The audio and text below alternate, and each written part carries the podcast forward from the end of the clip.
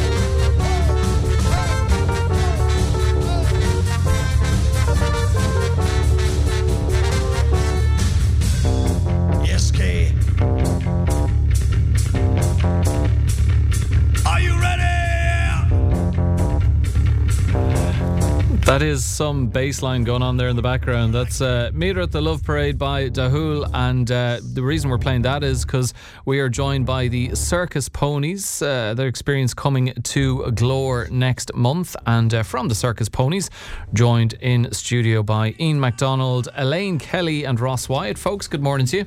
Hi, how are you doing? I'm all the better for hearing that playing there in the background. So maybe you can tell us a little bit about the Circus Ponies, because there are three of you in here, but that's just 1/5 of the band.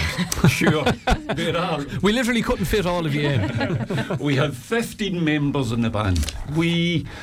I'd say it was probably 4 or 5 years ago the band got off the ground.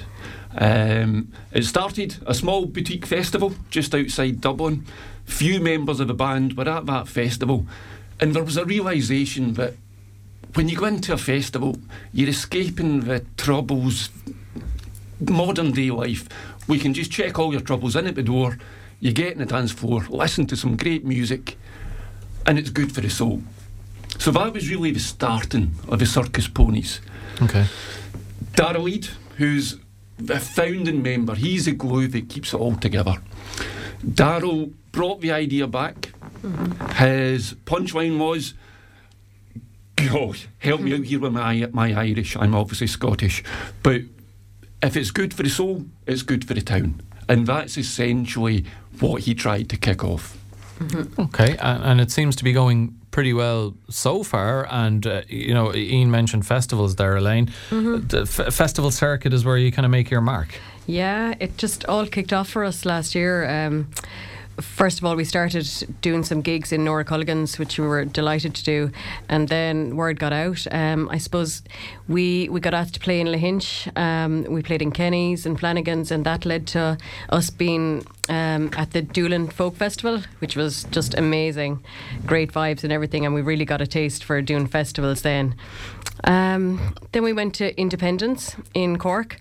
That was great crack, wasn't it? Oh my God, just we all spent the night away, and it was real camaraderie between us. So. Yeah, God, but when you're on tour, yeah. I mean, you nearly book out an entire hotel to fit you all in. Now, we were roughing at that time. We were all in the sleeping bags camping. So, we'll hope to do a bit better accommodation-wise next time. But, yeah. So we've some great gigs lined up now for this year. So, yeah, really looking forward to it. And, I mean, in terms of the instrumentation... Mm-hmm. What's involved? I mean, I'm sure there's standard drums, bass, guitar and so on, but there's lots more going on besides that. Mm-hmm. Well, the brass section we have, there's 6-7 of us, trumpets, trombones and a sax. Then we also have keyboards and a violin. And then, as you said, your standards and singers as well. So yeah, that makes up the 15 of us. The kitchen sink is in there somewhere. Absolutely. As well. Ross, Elaine mentioned you've big things on the in the diary for 2024. You're coming to Glór on the 2nd of February, which is a Tuesday. Where else are you going to be? What are you doing? And what can people expect from Glór besides the fantastic version of Meter at the Love Parade? That's right, yeah. So our next big gig is Glór, like you said, on that Bridget's Day weekend. So the new bank holiday festival, or sorry, new bank holiday that's happening here. Yep. We're kicking it off with our Glór festival, so it's the Circus Ponies experience.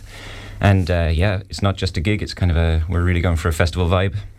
So in the entryway, when people come in, we've got fire breathers, we've got members of the Wobbly Circus up from Waterford. And then on the main stage, there's a big screen going to be set up. We're going to have people playing Mario Kart. Throwback to the 90s there. Yeah. So that'll be going on before the gig. Then we have got our main event of the evening. That'll be the Circus Ponies. All 15 of us up on the stage, maybe 16 of us that night. And we're going to be keeping it rocking for an hour and a half, maybe, something like that. There'll be seating area, dancing area, so people can really, let loose if they want to. They can take a seat for a while if they need to recharge the batteries. Obviously, the bar will be running for the whole gig, so that's great. And then Glór have agreed to kind of open up the whole place for the rest of the evening after that. So we have an electro swing DJ afterwards. We'll be joined by some members of the Brass Ponies there, the brass element of the band. People will be dancing, and we're gonna have a great night. Good vibes. Yeah, fantastic. Yeah, I mean, that's a lot more than you would get from a standard gig where you just go and see a band play. Maybe they say very little to the crowd and they're staring at their shoes. You guys, you really sounds like you give people the bang for their buck and then some. Well, a lot of the gigs, they're it's a real transfer of energy, isn't it? It is. It's about the vibe. It is. Yeah, we give out a lot and we get it back in spades from the crowd. So yeah. I think that's why people enjoy it, really. Yeah.